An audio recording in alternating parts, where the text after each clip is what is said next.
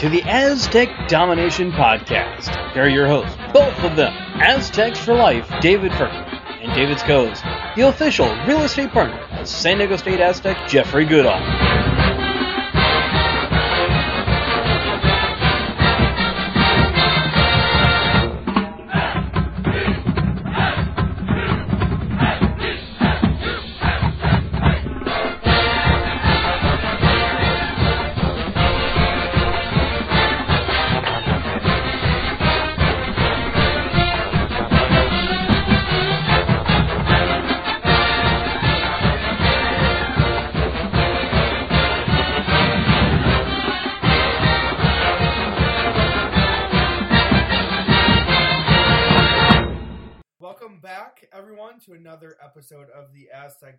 Aztec Domination Podcast.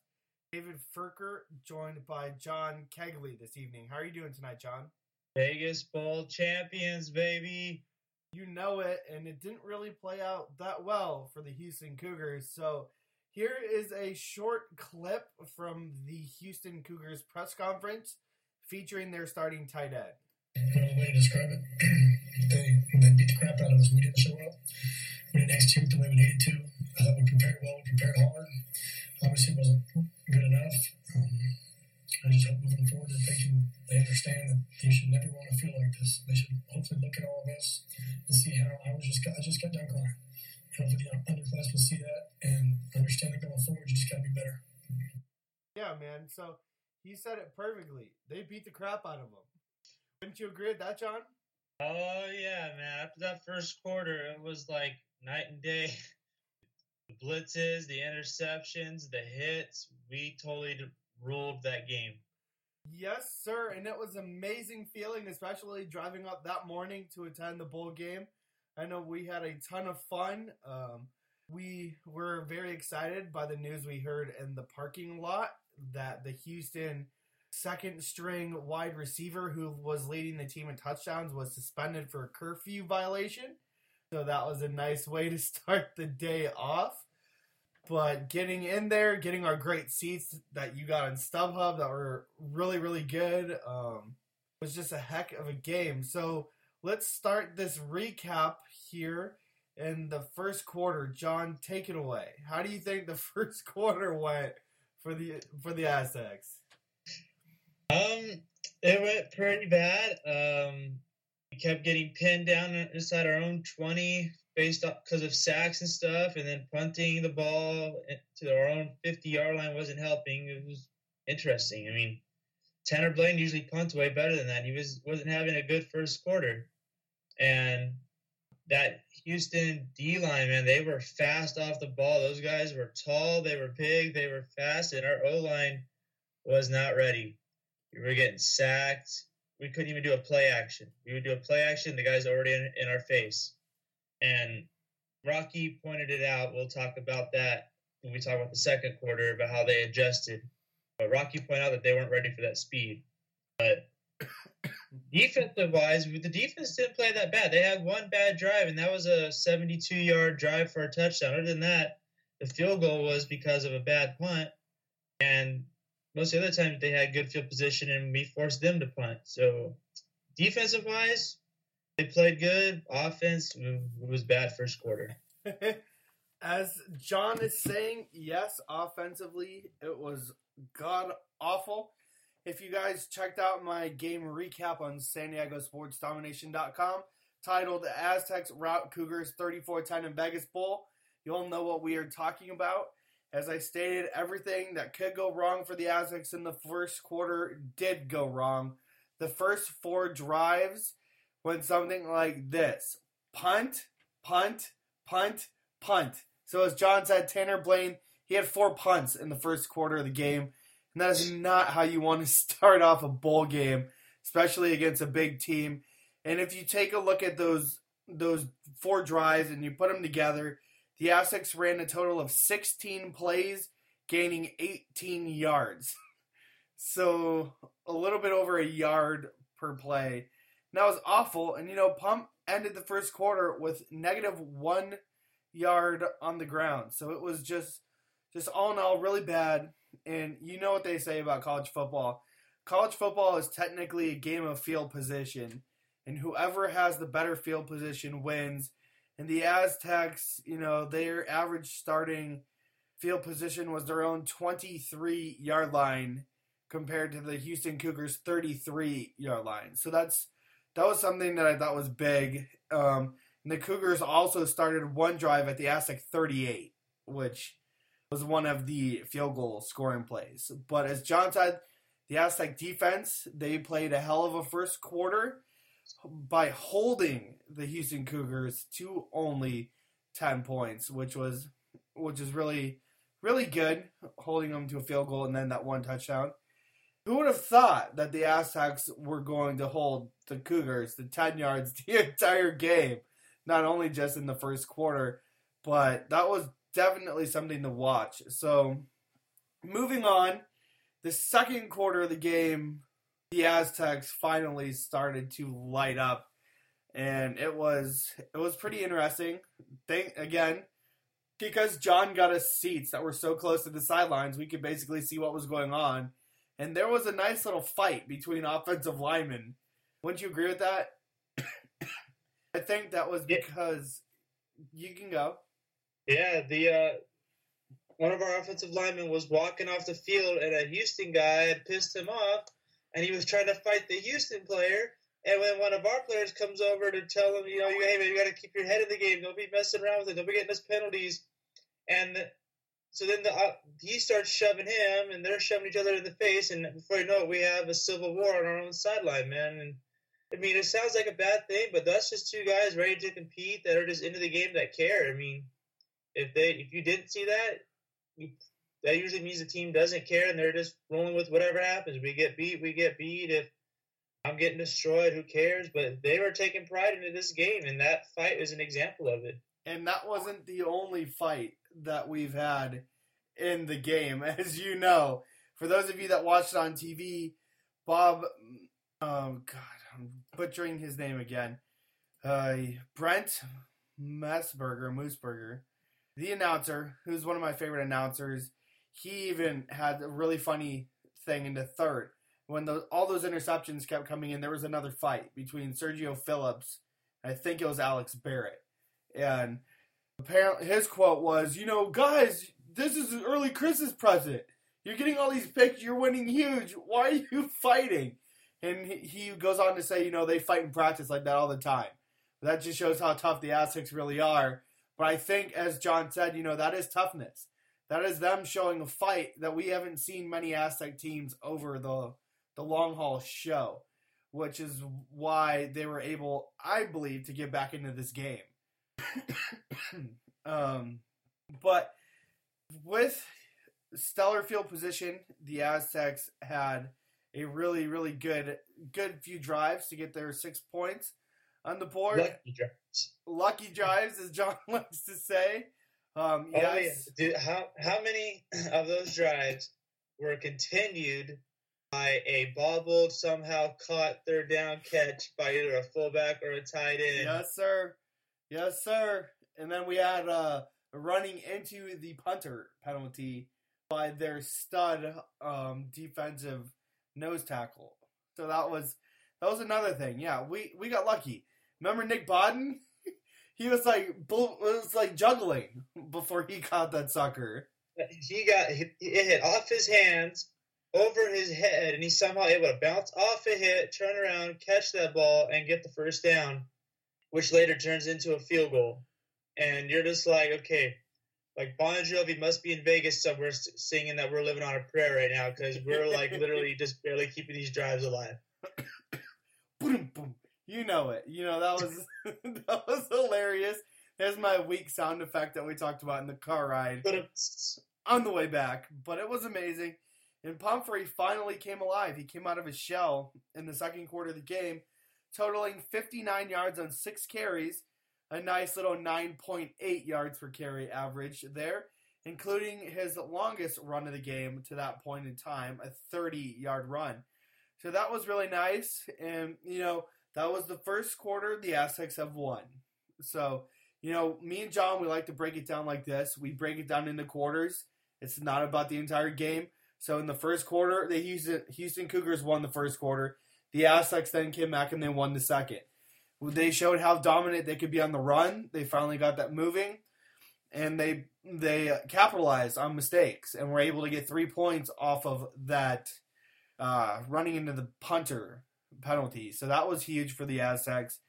And from there, man, it was just there's just no looking back. The Aztecs. It was just like a snowball effect. Like it was one little tiny snowball that was like got a little bit bigger, but still kind of small. Then once the second half, second half happened, that snowball became huge. Oh yeah. So as John was saying earlier, Rocky Long went into halftime and he specifically said, you know, they looked a lot quicker than our guys. They played a lot faster than our guys. And, you know, that's just something that you have to get used to. You know, Houston was fast. The Aztecs don't play that many teams that are that quick on the on the line that were also running stunts and blitzes. But that is something that you can get used to in the second half of a game when you can go through halftime, you can look at a little bit of the tape and then you can fix and mold your team how to how you need them to play. And I think that is why Rocky Long is such a good coach. He's able to see what changes he can make to make his team better. And he definitely outcoached uh, Applewhite in the second half of this game, and it's not even close. Um, the team, team, the team, the team, as Coach Fisher likes to say, it's the damn team. You know, they're the ones that are going to win it, not Rocky. Rocky's going to create the coaching strategy, but it's at the end of the day, it's the players on the field that are going to win the game, not the coaching staff. It is up to the coaches to put the players in position to win, and as long as you have that formula, you can only blame players after that. And that is And the, the Aztecs have one of the best coaches at playing the chess match of taking what happens in the first half and improving themselves into the second half, and that's why this program is where it is right now. And you got players that care as much as this team does. It shows exactly what can happen in this Houston game is by far a great example of it, just like the Wyoming game in the Mountain West Championship. exactly what you just said, John. You know, it was amazing. They they did a, a really good job, and you know that defense of Rocky Longs, they really came to life in the third quarter of this game. And here are a few stats that I'd just like to interject here before we go into the third. You know, from the end of the recap, so I don't forget to say them later. But you know, the Aztecs, I think we know how to make turnovers, create turnovers. We are the best team in the nation in turnovers created or taken away or made or however the heck you want to say it. The Aztecs have, gosh, where is it? Mm, 63 turnovers since 2015. Yeah. Over the last two seasons, the Aztecs have forced an FBS leading 63 turnovers over the last two years. That is a friggin' phenomenal statistic. And the Aztecs have also had more interceptions this year than any other team in the nation. So, you know, you don't throw on the Aztecs, or do you? That's the one question. You throw at Ron Smith. That's the one Aztec that you go after. That's the one Aztec that I love to hate. As everyone who listens to this podcast knows. I hate Ron Oh, Smith. Yeah, we all know. I Every hate Ron. Smith. Wyoming, uh, Wyoming podcast. All you ever hear is, "I'm scared to see what Wyoming's going to do to Ron Smith," and then Houston podcast. I am scared to see what Houston will do to Ron Smith. Well, Ron Smith kind of answered that in the third quarter. I think Ron Smith heard our freaking Houston podcast there, buddy. And he's saying, man, Frerker, F you, buddy. I'm surprised he didn't he didn't find figure out where you were in the stands and go over and give you a game ball. Be like, yeah, don't judge me again. And that was Jeffery Goodall's bold prediction last week. Was freshman cornerback Ron Smith was gonna get a pick six, and little did we know that freshman Ron Smith was gonna get a 56 yard pick six to the house. Did we, John? Oh my god, I was shocked when I saw it. I was like, oh, who got that pick six? I was like, oh my god, dude, that's that's Smith. That's the freaking freshman. Oh. And he's not even that fast, and he outran all the Houston players, man. Yeah, man, that was one heck of an interception. And luckily for all of you Aztec fans out there, I did cut a good highlight video, which is getting a lot of love on our social media so far. Over, I believe it is over 1,200 hits so far on the Aztec Domination Facebook page. But uh, here is the call on the pick six. He's been the most explosive playmaker receiver. He's made a lot more touches. Third and two. Intercepted. Headed for the end zone is Smith. Pick six.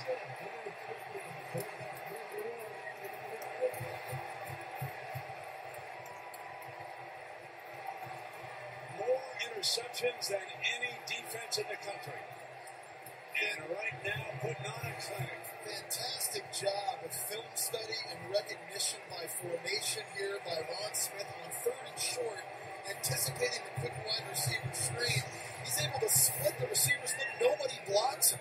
He runs right by two Houston Cougars, and the guy that's been picked on in the secondary all season long for San Diego State comes up with a massive pick six. This defense now in the last. So He's been the most explosive playmaker receiver. He's getting a lot more touches. So that was your call on the pick six, Brent Musburger. And his co captain, I should say. You know, the Aztecs just dominated with picks. And I believe one of your favorite players of all time also had a pick in the third quarter. Yeah, his pick happened before the Ron Smith one, though, man. First, we had Kameron Kelly dropping an interception. And you're just like, oh, is it going to be that type of game? Like, did we just get all the momentum in the second quarter just to drop picks? And later on, Kelly ends up getting an interception, but Aztecs do nothing with it. Houston punts. Calvin Munson gets an interception, and it leads to the Donnell Pumphrey 39 yard touchdown run that gave us the lead, which was then followed by Ron Smith pick six. And from there on, you're just like, this could happen. This could happen. And our own David Frerker here says, we're about to blow out the Cougars. And our own John Kegley over here is like, Burger, shut the hell up. That that's not gonna happen. Stop being so I so damn like, cocky. cockiness kills this team. That's why we lost the first Wyoming game. Cockiness kills this team. Do not be part of it. and little did you know, man, that third quarter went the Aztecs' way. That's for sure. And the Houston Cougars had four drives, and they started a little bit like this: interception, Kameron Kelly, interception, Calvin Munson, interception, Ron Smith, punt, 32 yard touchdown, Donnell Pumphrey. It's that simple. Three straight interceptions to start drives. You know, that's just something you don't even you don't even hear. And I was stunned when they said that was the Aztecs captain Calvin Munson's first interception of the season. I was like, huh? That homie had a ton of picks last year. But then when you think about it, you know, he leads the team in tackles by 40 plus. It's not even close. And that 100. was, yes, that was one heck of a stat. I do believe we have um in our That's little a lot of boats to sink, man. Dang, where is it? In our little stat recap, I don't think we have the statistic, but I think he became like just the, the eighth or ninth player in San Diego State history to have 300 or more tackles in a career. So that's a pretty, pretty substantial thing. You know, Pumphrey's run, that was a big deal. But that also came with an amazing catch. So I think we should all hear that Pumphrey catch and that Pumphrey touchdown. Here we go. Let's see here. Let me tee it up for everyone. Complement to what they do in the running game, is help keep this offense on schedule.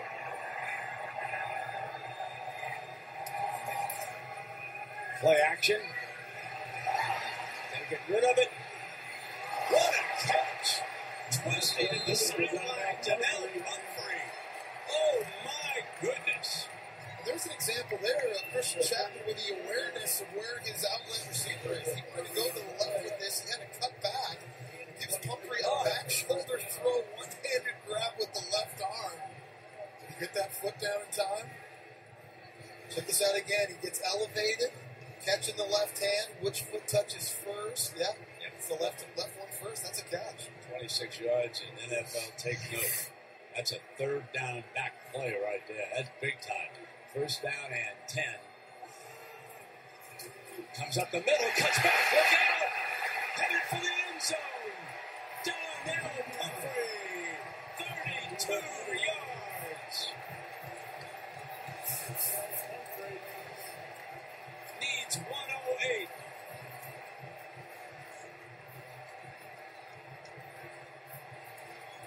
Pops loving it. Underdog bites back. All week long at the South Point, there was Houston money showing. The underdog is howling in Vegas. You know it, the Aztec underdog was howling in Vegas, all right. But if you wanted to be politically correct on the scoring, it would be your two field goals and then Pumphrey's 32 yard touchdown and then Ron Smith's pick six. But it really doesn't matter at this point. You know, we won 34 to 10, and it was one heck of a game. And man, Donnell Pumphrey, he is the best to ever play, in my opinion. Many others probably wouldn't agree with me, but it is what it is. So, John, let's wrap up this third quarter. Do you have anything else to add besides the Aztec offensive line started killing it? They started opening some holes, and the Aztec defense played some light out football.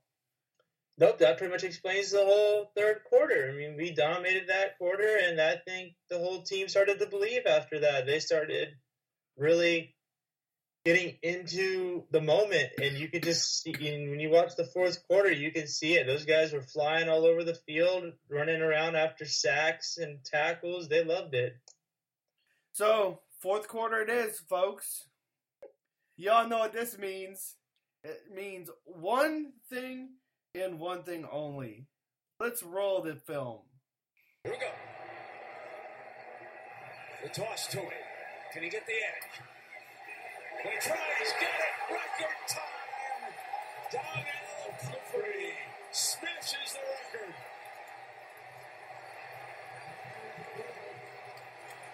They'll take that football off the field.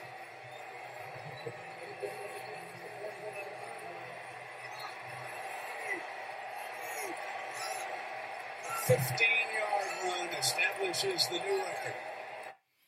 So, man, it was a pleasure and an honor to be there with you at this game to see them to see him break the all-time NCAA rushing record, passing Ron Dayne. And it happened right in front of us, dude. Like it wasn't like way down the field on the opposite side from us. It happened right in front of us. We had a great view of that, and to watch the all the, Aztecs on the sideline went swarming after him after the end of that run, especially when they announced 15 yard run by Donnell Pumphrey. They all swarmed him, and they those guys were so happy for him. Man, that's a team right there. Now let's hear the audio from what John just said. Here's the video from our seats.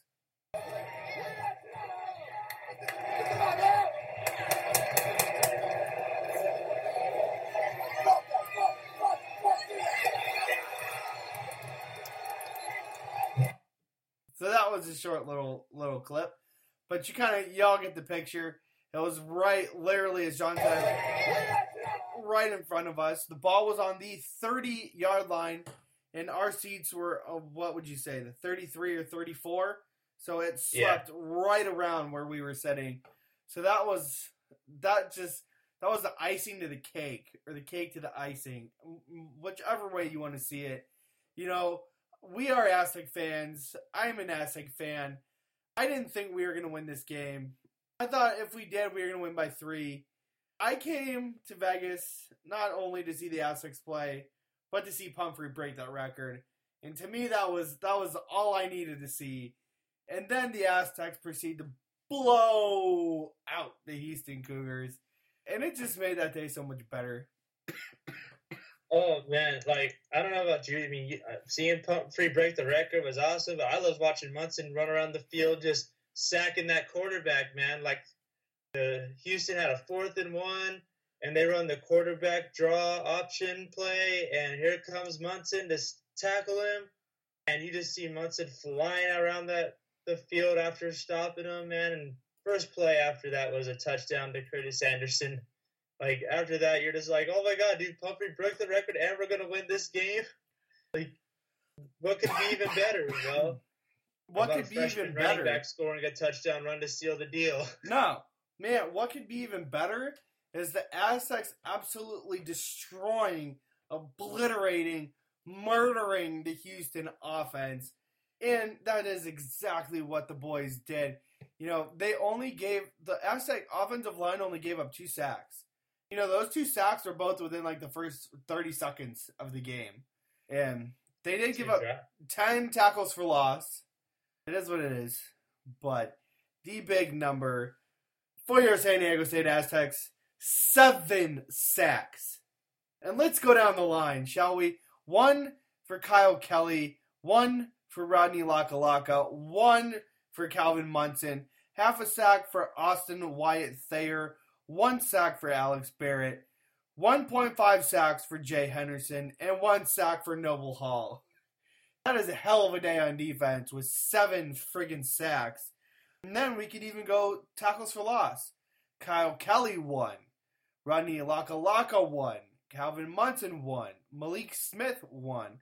Austin Wyatt Thayer, half a tackle. Alex Barrett, two.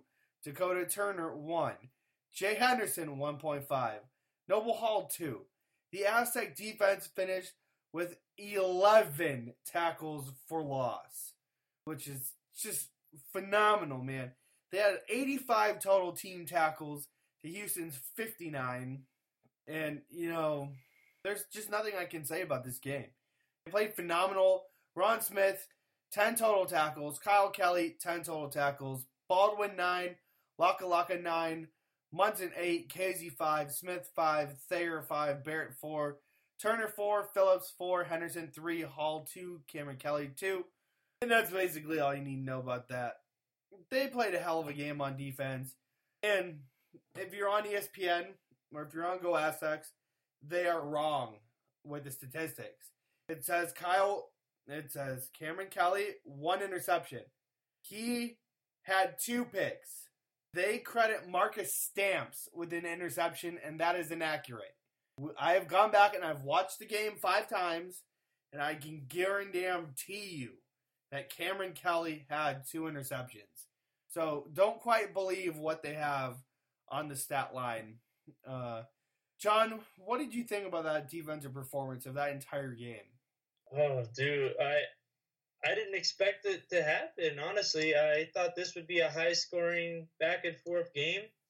I didn't expect us to hold them to ten points, have four interceptions and seven sacks. It, it was just amazing. It's like you wait all that time for your team to make like a this really big, huge performance against a big team, and you finally get to see it. You don't believe it's happening, and just like even the big hits, like when a Houston player would catch a ball, and here comes an Aztec player to fly and hit him, and there goes a Houston guy flying through the air. Like they were getting these guys airborne as they were hitting them. Like they weren't just making tackles, interceptions. They were dominating these guys. It, was absolutely amazing. Yeah, man, that wasn't even freaking close. So I don't know where the Vegas voters were or why they thought that the Aztecs weren't going to win that game, but they made Houston look silly. I didn't And- even. We saw Marshawn Lynch and Brett Musburger get inducted into the Las Vegas Bowl Hall of Fame.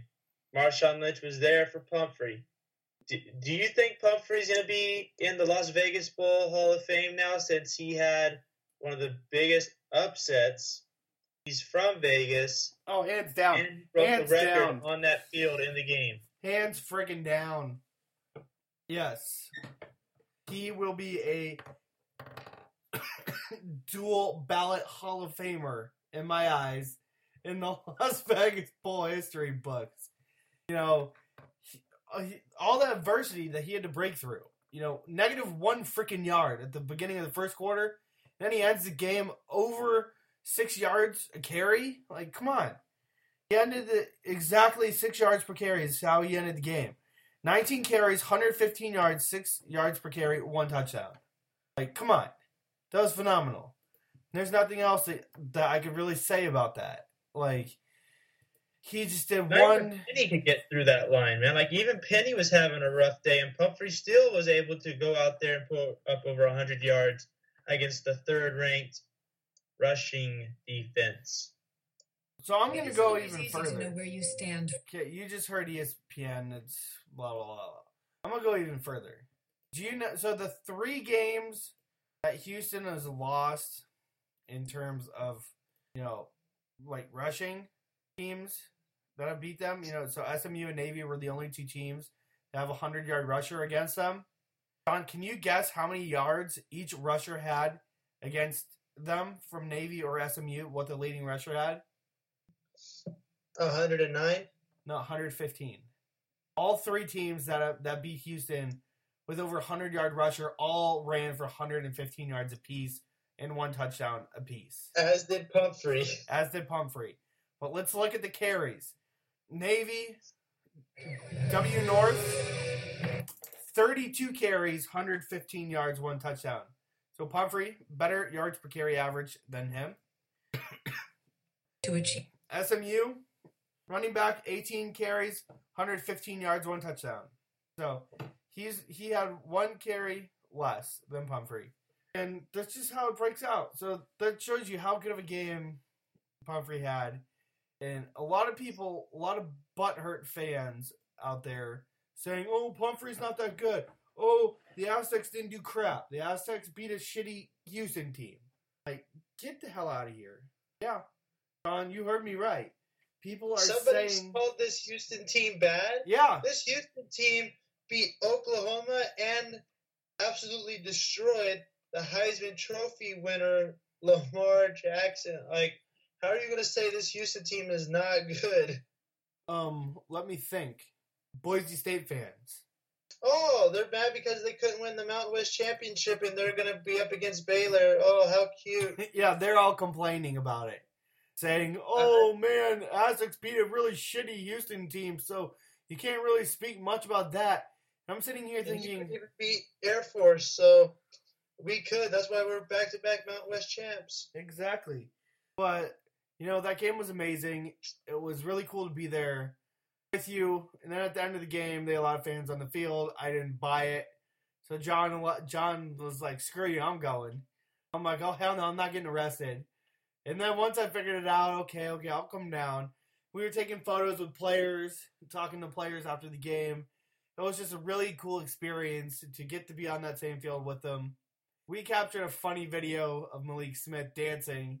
You all can check that out on the Aztec Domination Podcast Facebook page or the San Diego Sports Domination Instagram. It's on there. Uh, Malik Smith sent us back a very funny GIF. The John Cena salute GIF. So I almost died laughing. I thought it was pretty hilarious. But you know, that was just one hell of a game. And in our group on Facebook, which you can all go to if you aren't already in it, the official SDSU Student Run fan page for football. Um, we have a poll that is currently running. And that poll is what was the most important or biggest game in the history of San Diego State? And John, many people believe that was this Las Vegas Bowl. What do you think? What do you think about that? Um, it's it's hard because most of the people voting are probably students as well. So I mean, they don't get to see the old day games.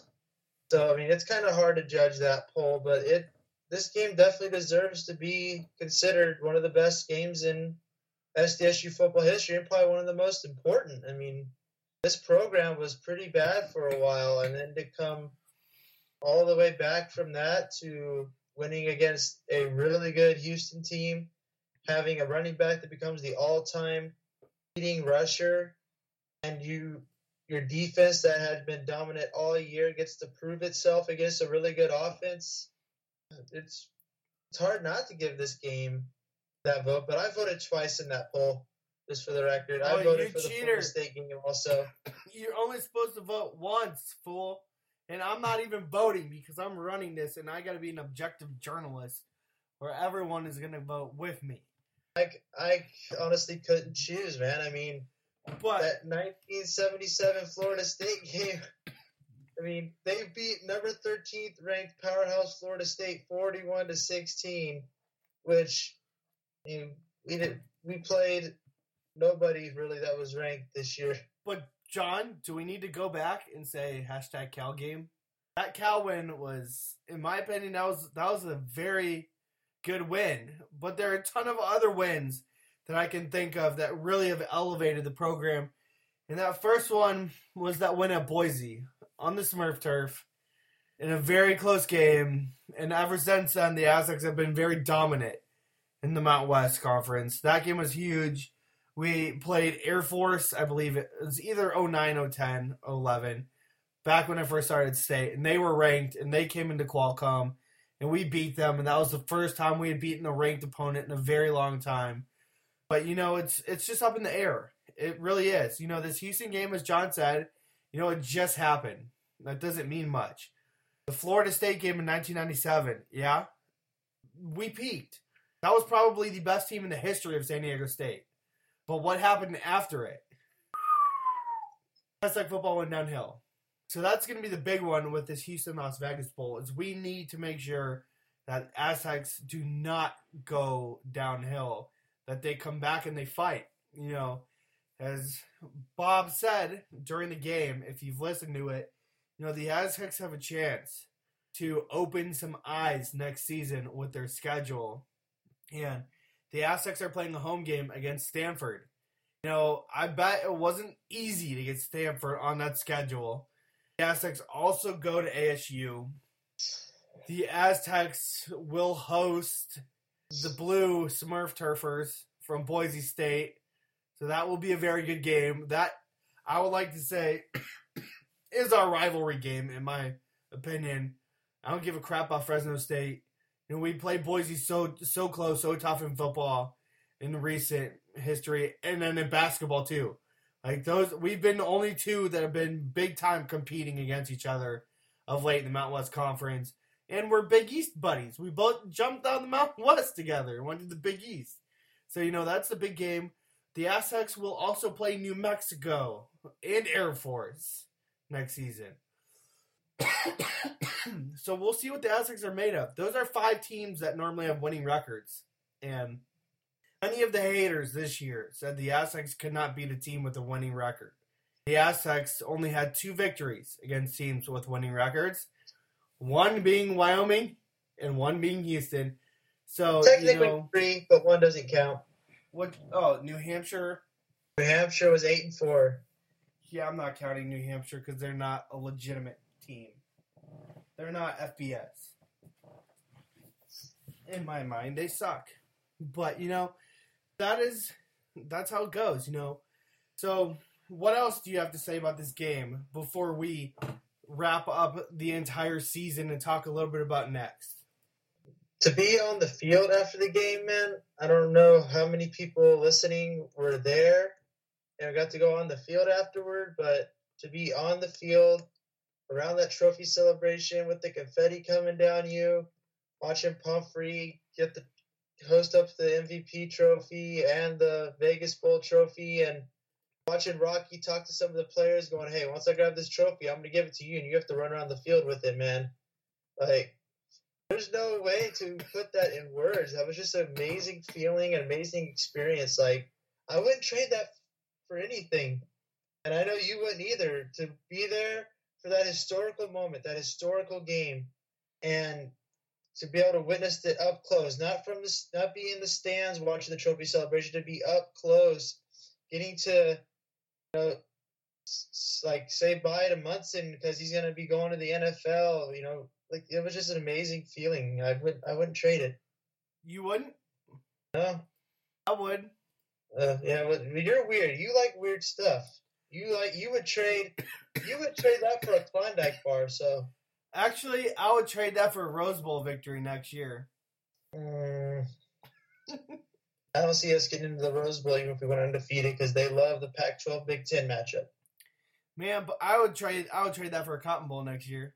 I would trade that for a New Year's Six Bowl next year. That is in driving distance of us. Uh, so the Fiesta Bowl. Yep. Hmm, I don't know because usually any Power Five school only make it to the Cotton Bowl, and that's not driving distance. Way to put a damper on a man's hopes and dreams, Jane. John. You really are. You're acting like James now. Are we there yet? But Um, we had an amazing road trip. Y'all will hear about it. um, that's for sure. Right now, I am looking up some Ron Dayne statistics. Is we gonna do a little bit of a pro con argument here? So, John, who is the number one running back in NCAA history? um, I would say that running back from Oklahoma that ended up quitting early because of Barry Switzer, Marcus Dupree. You're not gonna go Pumphrey? Well, based on stats, it'd be Pumphrey, but Marcus Dupree was amazing. You couldn't stop that guy. I think if he played all four years, he's the leading rusher all time We talking by like a stats here? thousand yards. But as Pumphrey was mentally able to uh, take four years of football, unlike Dupree was, you'd have to give it to Pumphrey. And this is for all of you Pumphrey haters out there. We know there are some. Um, wouldn't you agree with that, John? Well, if you ain't got haters, you ain't doing something right. So, congratulations, Pumphrey. You got haters. You were achieving your goals in life. So, I would like to provide some very nice statistics to everyone. So, those people that think Ron Dayne was better, Ron Dayne never ran behind another running back that had a thousand yards. Never. In his career at Wisconsin, did he run with another 1,000 yard back. Pumphrey, four years at San Diego State, how many times do you think he ran behind or with a fellow back who had a thousand yards? Four times. Yeah, that's most likely my guess. But I'm gonna look it up just so that we're correct. I know it is two years in a row. 2015. Chase Price, thousand. 14. One. Okay, so three years it looks like. Price didn't make it to the thousand yard mark in 2014. But that's still more, considerably more than Ron Dayne did. So, like, we could go on all night about Ron Dayne did this, Ron Dayne that. I still think that Pumphrey is by far the better player. Um, and if you wanted to continue that argument, you could. You could say, look, Pumphrey played 200 less snaps, or he he had 200 less handoffs than Dayne did. That's documented. That's correct. You could then go, how many games did Pumphrey sit out? If you calculate all of the fourth quarters that he missed because they didn't want to put him in, he missed about five games, which could have gotten him 750 to 1,000 yards easy had he played in those five, as considering or assuming he's going to get 150 yards per game. So it's just it's there's a huge difference, and as John knows, we also saw it at that game. Penny and Pumphrey became the first ever 2,000 and 1,000 yard running back duo, which was just absolutely amazing. And this year, Pumphrey became the first player in the history of college football to have over 5,000 yards rushing and 1,000 receiving. So that that completely completely ends my point about that. But you know, it was an amazing game. It's been an amazing season. The Aztecs finished the season, if you're completely clueless, at 11 wins again. So that's their second straight 11 win season. And according to the SDSU Athletic Department, that is the first time in the program's 94 year history that SDSU has had back to back 11 win seasons. That is tying the program best 11 wins. So next year, could we see a possible 12? I don't think so. It's going to be tough. It's gonna be Their, rough. their schedule is gonna be really hard, man. But here's the here's the upside to it, though. With the players we have coming in, if we somehow miraculously come out of our non-conference schedule undefeated, Oh, they'll roll. I'm just saying, if that miraculously happened, the Aztecs could be up for some big things towards the end of the year. But man, you're just going This crazy. schedule gives you a chance at even maybe being talked about in that national playoff picture if you can win all those games and then win your conference decidingly. Because you have some Pac 12 teams here that aren't They're, they're good. Yeah, they're good. These are good top Pac-12 teams. and you win those games, and then you go on to win your division or your conference, this is college conference, decidingly, like we did this year for most of the games except for Wyoming and Colorado State. If you go undefeated, you have a chance at possibly being talked about at least for the national play. I probably don't make it because you're San Diego State, but you get talked about as the undefeated team that beat Pac-12 teams as well. Yeah, you could. But another stat, just from this past game, according to the San Diego State Athletic Department, Aztec football held Houston to its fewest points, 10, and total yards 254 since August 29th, 2014, at University of Texas San Antonio. So that's a shocking stat. But as John said, you know, if they win out in con- non-conference, they could roll. But the question is, how many players you losing? And we have calculated that, and it is a lot. Right? 12 Yeah, it's- seniors? I would say 12 to 13. So that's a big. Putting the all-time leading rusher, you got You're the losing. all-time leading interceptor at San Diego State. You're losing Munson. You're losing Kazee. You're losing Malik Smith. You're losing Alex Barrett. You're losing Austin Wyatt Thayer. Um, that's about it for the defense, but that's a huge percentage of the defense. On offense, you are losing your starting left tackle, You're starting left guard, who's an All American, and Nico Siragusa. You're losing your center, Arthur Flores. You're losing your right guard. So you're losing every single offensive lineman, but I believe the right tackle, who's a junior. So you're gonna have to piece four new guys into that offensive line. And these offensive linemen that have been at state right now, they've been playing for a very, very long time. You know, give or take a transfer or two. These guys have been together four years. So it's gonna be very hard to replace the chemistry that they have. And you're also gonna lose Pumphrey. You know, that's the big one. But as I've been saying, you know, the Aztecs, they did a hell of a job recruiting last year, and they got some badass wide receivers that can play ball. And it's going to be very interesting to see them play. And you know they're going to play. They redshirted this year, so they're going to be thrown in the fire next year.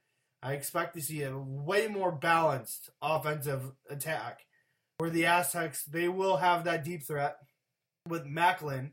He is one of the best, fastest wide receiver wide receivers I've seen. So he's definitely one of the guys to look out for. and one of the coaches actually compared him to Megatron. So I thought, whoa, if we have that, that would be really good. And you have And if we get Ryan Agnew to start as well, and you have this mobile quarterback that's like impossible to contain with his speed that he has, the guy has speed. The guy can run. I mean, we had he had one snap against Colorado State, and he went all the way to the sideline, made a sharp turn, and then kept running and outrunning every linebacker, defensive back for like a twenty-yard gain. Like the dude's got speed. That's gonna make a lot of difference. But I really don't see them them changing out quarterbacks, man. Your starting quarterback, he's won two conference championships. He's won two bowl games. And what? He's won 11, he's won 13, he's 13 and 3 as a starting quarterback. No, that's not bad. He's won more bowl games, more conference championships than just about any quarterback that I can remember at San Diego State. So it's going to be very hard to kick him out. And we have a few other really good quarterbacks too.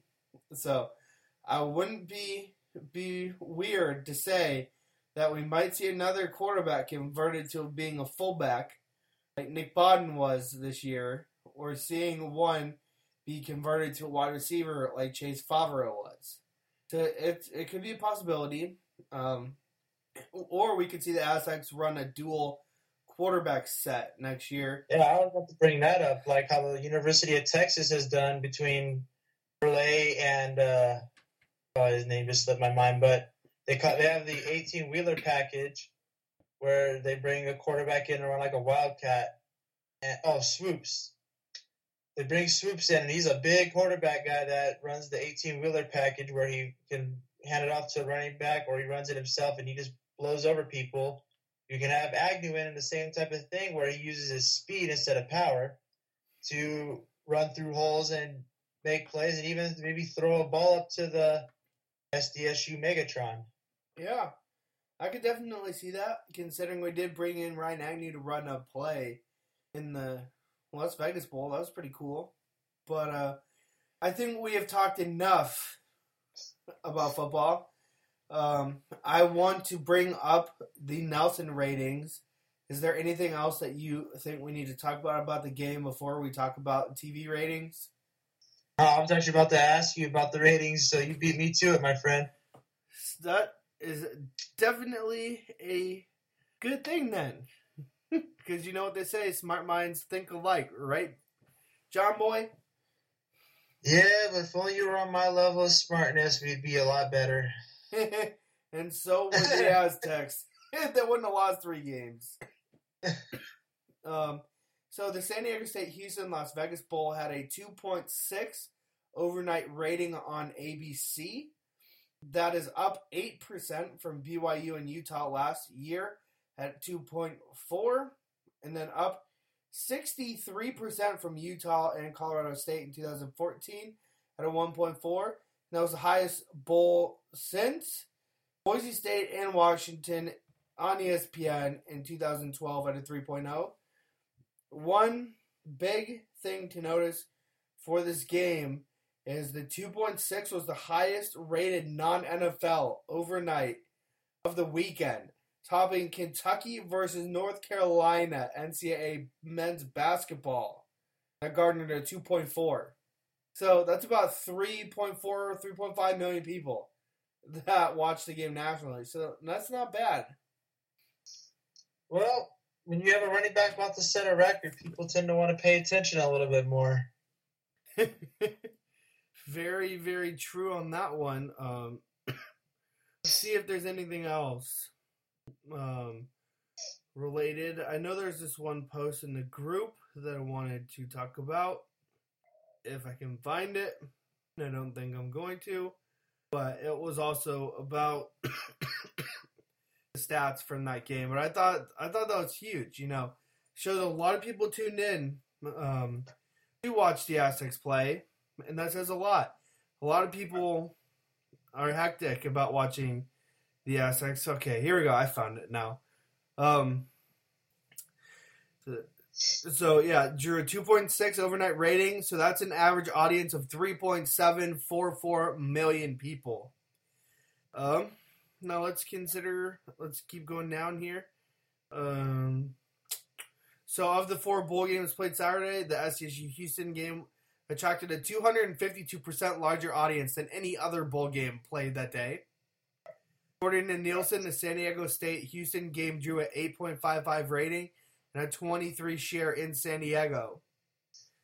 So that was 17% higher than the average rating of the second highest rated market, which was Houston. So that's pretty pretty much to say. Um, so the monster rating for the Las Vegas Bowl comes on the heels of San Diego State Mountain West Conference Championship victory at Wyoming, which was the highest rated college football telecast of the weekend in San Diego. Um, that drew a 6.17 local rating on ESPN, outperforming any SEC, Big Ten, or Pac 12 championship game in San Diego. That's huge because normally Pac 12 in San Diego will out outgross us. the Mountain West Championship game was the highest rated college football game on ESPN in San Diego this season. 30.4% higher than the second highest game, which was in Mississippi and Florida State. and 61.9% higher than the third highest rated game, UCLA versus USC, garnering a 3.81 rating. I see your eyes lighting up over there, John. What are you thinking? We beat out UCLA, USC by that much. Yeah, by two times. Oh my god, that's like the two schools that dominate this area. Yeah, Almost everybody wants UCLA or USC, and nobody cares about San Diego State unless you're actually a graduate or a diehard fan of them. Which there's not really many diehard fans that aren't graduates. So let's continue with this, shall we? San Diego State game shown on ESPN, ESPN2, and ESPNU were the highest rated college football games on any of those cable networks shown in the San Diego market during the 2016 season. So they beat out every single team in San Diego on those days on ESPN, ESPN2, or ESPNU. I would say San Diego is turning into an Aztec town. Slowly but surely. And that's all we need. So that's it for those stats. You know, it's been a hell of a ride, a hell of a season. Do you have anything else that you want to say about the Aztecs 2016 season, as this is our Aztec season recap and bowl game recap show? Um, correct me if I'm wrong, but after that Cal game, did you not feel like this team was invincible until we played Wyoming? Yeah, but I knew the Wyoming game was going to be trouble because We of both did, but bum bum after, bum. after we lost the Wyoming game, Ron wasn't Smith. it like in the back of your head, like, oh god, we kind of been exposed. So what's the rest of the season gonna look like? Yeah. Yeah, we could go there. You know, I was, me and John were the only ones in our group that were saying, Ooh, Wyoming's beating Boise. Let's watch this game. Oh shit, Wyoming beat Boise. Okay. Wyoming, predicted Wyoming went over Boise. Wyoming is probably going to beat San Diego State. That's probably going to happen. And no one else believed us. Just like no one believed us that we were going to beat Cal, and we predicted that one too. I, I predicted a win in Wyoming, and I thought they would pull it out, but we both said this game is not going to be easy. This is probably the hardest game we've played all year, and the probably most talented team we've played all year. And we almost won that game. We were a two point conversion away from winning, despite a poor offensive performance. So, John, it takes us back. Do you think that two point conversion cost the Aztecs a Holiday Bowl? I mean, Cotton Bowl? Did that cost the Aztecs a chance at the Cotton Bowl? No, I think it was. I still believe it's the right call. I think the poor offensive production that game cost us a Cotton Bowl. I mean, we were, the only reason we were able to score that touchdown at the end was because we had two kickoff returns for touchdowns by Penny and Washington. Without that, I mean, we probably are down twenty-seven to seventeen. We don't even tr- we're down twenty-seven to ten, and we don't even try that last play. I would agree with you, but we could And then continue. we this. win that game, we probably don't do as what we still believe is we pretty much gave away the Colorado State game. We probably try it that game. And I think we could win that game easily. Oh, I definitely agree with you. But It just comes down to if we if we make that two point conversion, like if Rocky maybe calls a different play, what are we looking at? are we sitting here wrapping up the season talking about a bowl victory or bowl loss in the Cotton Bowl?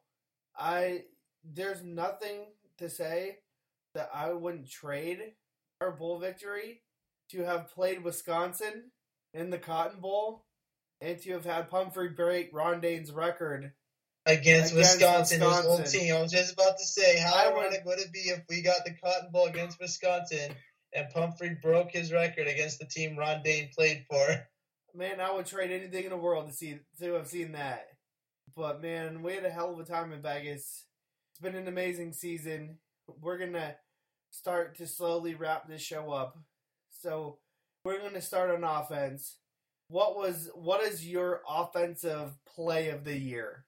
Oh wow, you put me on the spot. I did not expect this coming.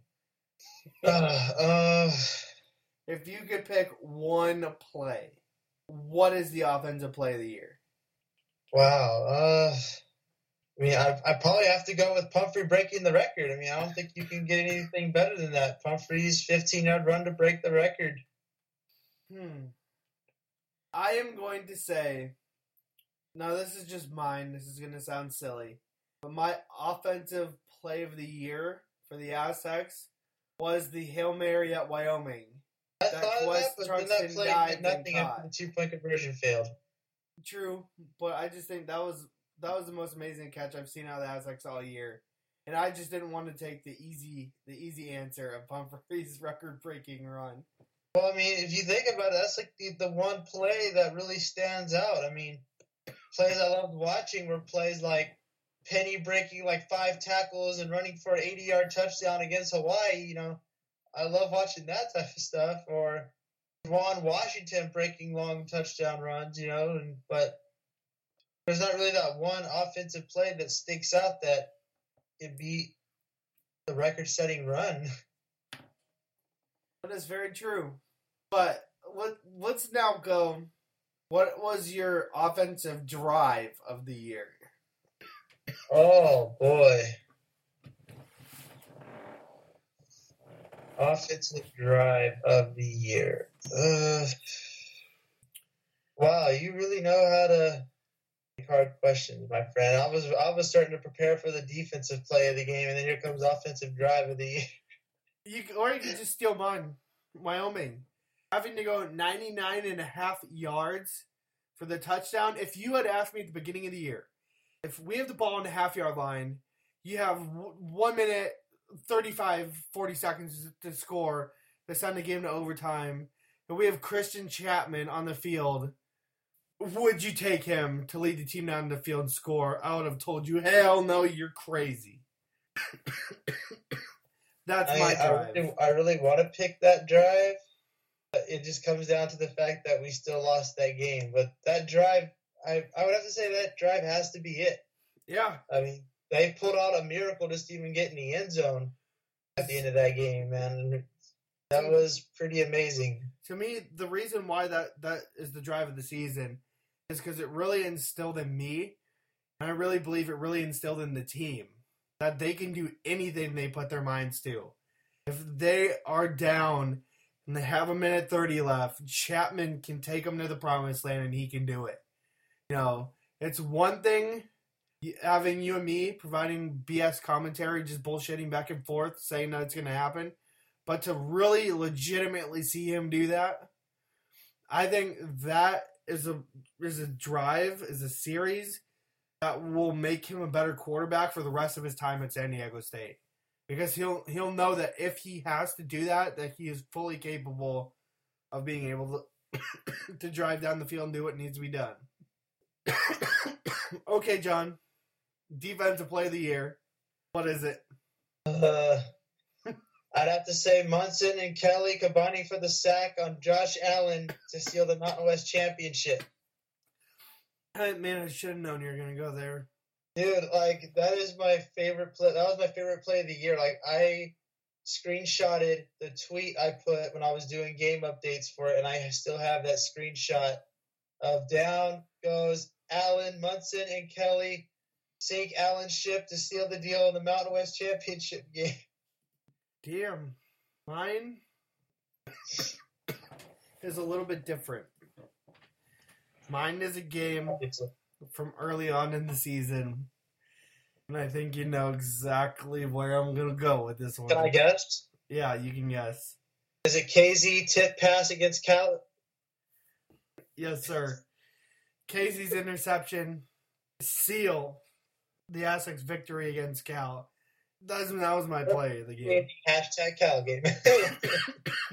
you know, we've talked about that game all year. You know, again, last spring, had you said Aztecs would beat Cal 45 to 40, I would have thought you're freaking nuts. And I want some of what you're on. Because there's no in hell that ch- the Aztecs have a chance to win a high scoring affair against a Pac 12 school. Man, we did it. So that was my defensive play of the year. But we predicted it on the podcast That, that we week. We said we were going to win and we were going to score a lot. So we now go to the next. What is your kick return of the year? Oh, I have to say, Penny against Cal, keeping us in the game. Mo- Momentum's starting to look a little bad. Cal's gaining some offensive momentum. They're catching up. They're getting their confidence, and there goes Penny. But I could also go with the little 40 yard return against Wyoming that set us up for good field position. I'm going with the 75 yard return against Wyoming in the title game. That's what I'm going with. Or 75 yards. Yeah, I don't know why I said I 40. could go with touchdowns, but no, I think that was the that was more important because Yeah, that, that meant more, you know, as big as that Cal game was, without that kickoff return, we probably aren't even talking about that game right now because Cal was gaining momentum. They were starting to move the ball. They were gaining confidence. Their crowd was getting loud at our own stadium, and then bam, kickoff return for a touchdown, and their offense wasn't doing much after that. So, what is the pun of the year, John? And I think we both are going to go the same way on this one. What is the Tanner Blaine punt of the year? Feeling you a- you asked this question because you have a certain play that you really, really, really like this year that you just wanted to, to mention. So go ahead and mention it. No, this is not a drop kick field goal because he didn't do it. My favorite punt of the year. Again, I'm going back to Wyoming for that 75 yard punt. That thing, that thing was it. a bomb. Me and John could have freaking out lunch on that thing. That's how high that ball went. I knew you were gonna go with that, man. you love talking about punts. I was hoping you would have gained some guts to yell at Tanner on the sideline at the Vegas Bowl to do the drop kick field goal, but you didn't. He probably wouldn't have heard me had I yelled at him. But I did tweet him after the game, and I'm like, damn it, Tanner, you should have done the drop kick field goal. He started laughing at me. Did you see John Baron's tweet? I wish my grades were as good as my field goal percentage was this year. So, John's leading us into that question. John, what was your field goal of the year? Is there even a field goal of the year? I'm going field goal of the year. I mean, I can't really think of a field goal of the year because most of our games were blowouts. Or field goals of the year, plural. Or field goal game of the year. I'm going Utah State. Well, yeah, if you go field goal game, field goal game, it's Utah State. But if you're talking about one field goal, I mean, there's not really that one field goal that sticks out to me because we we, never really had game that winner. game-winning field goal game. We had games we were like Wyoming, we were up by ten, and they scored, and we ended up stopping them on the next drive. But what else is there to what else is there to give out? We've already done what we could we could do offensive line play of the year. Tackle of the year. Like we could just go on and on with this game. But the Aztecs had one hell of a year, and I've run out of How things to say. game of the year, but you can't pick Houston, Cal, or the Mountain West Championship game? Well, then that's easy. No game. really? I'm not going to pick a game. If I'd have to pick one, it would be beating Fresno State because they're our rival. Even though we only won seventeen to three against a really bad I'll, Fresno I'll take it. I'll take it. We give up three points. Deal with it, Fresno. Uh, Fresno State, man, that I couldn't even watch that game. That was I had to watch it on a small screen, so I could barely see those little tiny runs of Pumphrey. Pumphrey's tiny already on TV. When he's on a small screen, it's like a little dot running amongst a bunch of blobs. Oh, I Just bet. watch that game. well, John, do you have anything else to say? Can we go on another road trip next year? If I don't have to work, we could try. It'll be a ton of fun. Dude, like, I, I couldn't believe I heard you say, as long as I see Pumphrey break the record, I can die happy. I'm like, no, man, we have to have the win. We didn't drive five hours just to watch one run and then We, like, okay, we didn't drive 10 out. hours to watch one run. What? We didn't total 10 hours of driving for one play, did we? If we had lost, it would have been. that would have been awful. Well, oh, we came all the way for just watch Pumphrey break the record. Okay, let's go home. But it is what it is. So, Aztec Domination Podcast, We've had a fun year talking Aztec football. We've had a fun time hanging out with you guys on Twitter, hanging out with you guys on Facebook, doing recap videos, highlight videos. But our time has come, and the Aztec football season for us is officially over. Let me ask you one thing, David. Bring it. How many Aztecs will be drafted in the first round? Damn you, man, with the hard questions. And I know how I feel. I'm gonna go with one. One. And I'm gonna guess you're saying Siragusa. Yes, Nico Siragusa. Interesting. And who do you think he goes to? I don't know. He goes. Uh, I could guess he's gonna go between pick 15 to pick 20. To who I don't know. Uh, in what round do you see Pumphrey being drafted? Three or four. Hmm, I expect to see Pumphrey go in round three or four. I expect to see Munson go in round three or four. I expect to see Kazee go in round three and four. I expect to see a bunch of other Aztecs go in rounds three, four, and five. We have a ton of really good Aztec offensive linemen that I think will be drafted. But I do believe the first Aztec to be drafted in the 2017 NFL Draft will be All American Nico Siragusa. Uh, I have to sadly agree with you. I mean, I want Munson to be first off the board, but it's, offensive line's more of a need in the draft this year for lots of teams, so I can see that happening. That and Munson didn't pick up any All American awards either, which he very well should have because he deserves them. Yeah, but he'll get the Shrine game where he gets to go in there and take people's heads off. Oh, trust us, he'll take people's heads off, all right. And so will our guys. So will our guys in the Reese's game. See, John's doing this on purpose. He wants to make me cough more. He's making funny jokes. But as we said, this is the end of the Aztec Domination podcast. But make sure to be back with us next week and every week until the end of men's basketball season for our Aztec Domination podcast featuring Aztec basketball. John, you have anything else to say before we end this show? No, just good luck to all the seniors, man. Amen. Exactly as John said. Good luck to all the seniors. Uh, you guys can follow us on San Diego Sports Domination.com. You can follow us on Twitter at AztecDomPod. You can follow us on Twitter at San Diego underscore sports. You can find me on Twitter at David Frerker. You can find John on Twitter or Facebook at My name. John Kegley. So make sure you look him up if you want to talk to him. Same with me if you want to talk to us about anything Aztec sports. And that is us signing off for the last time in 2016. We will talk to you all next year.